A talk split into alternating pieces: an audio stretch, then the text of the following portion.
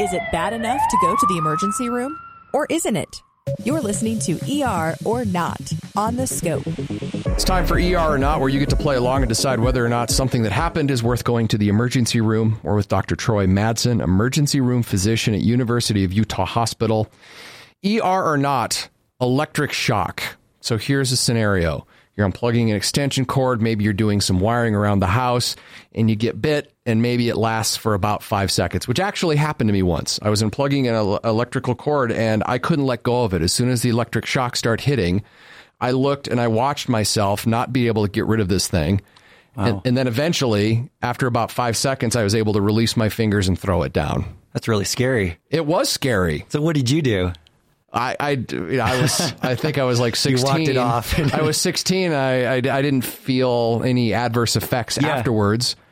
So I, I didn't do anything. I just, and apparently it's worked out all right for me. You survived to talk about it. Yeah, but sh- should I have done something? So That's tough. ER or not? Because you're right. I think the large majority of us would do exactly what you did. And I remember having a similar scenario too when I was a young kid and reaching it, you know, it was an outlet and touched something and just felt this shock and it was so strong. I didn't go to the ER.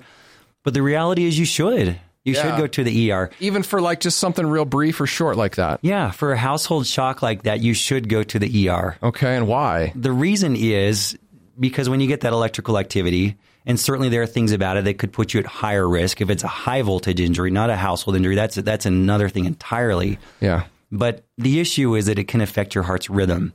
Now, if it's going to put your heart into a really dangerous rhythm, it's probably going to happen immediately. But it can still do things to your heart's rhythm. So the reason to go to the ER is to get an EKG.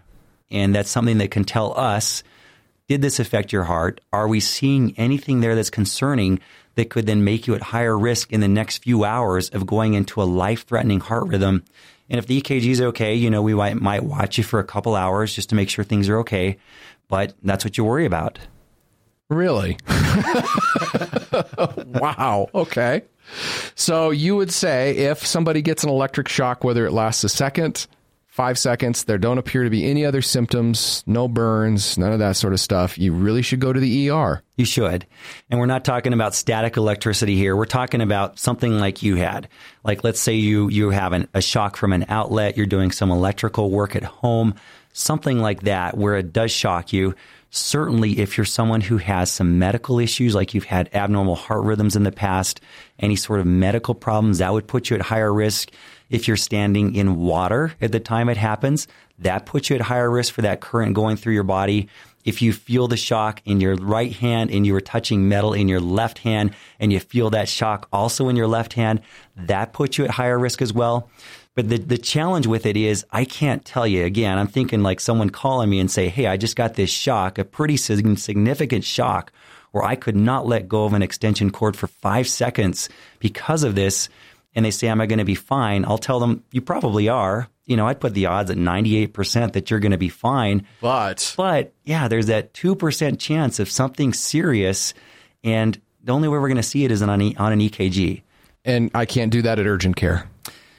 They could run an EKG in an urgent care. Yeah. Yeah. You know, if you wanted to go there, my suspicion is when you went there, they would say, go to the ER because they may not feel comfortable just getting an EKG and sending you home. The one thing we can do in, e- in an ER is put you on a monitor, a heart monitor, just to watch that heart rhythm.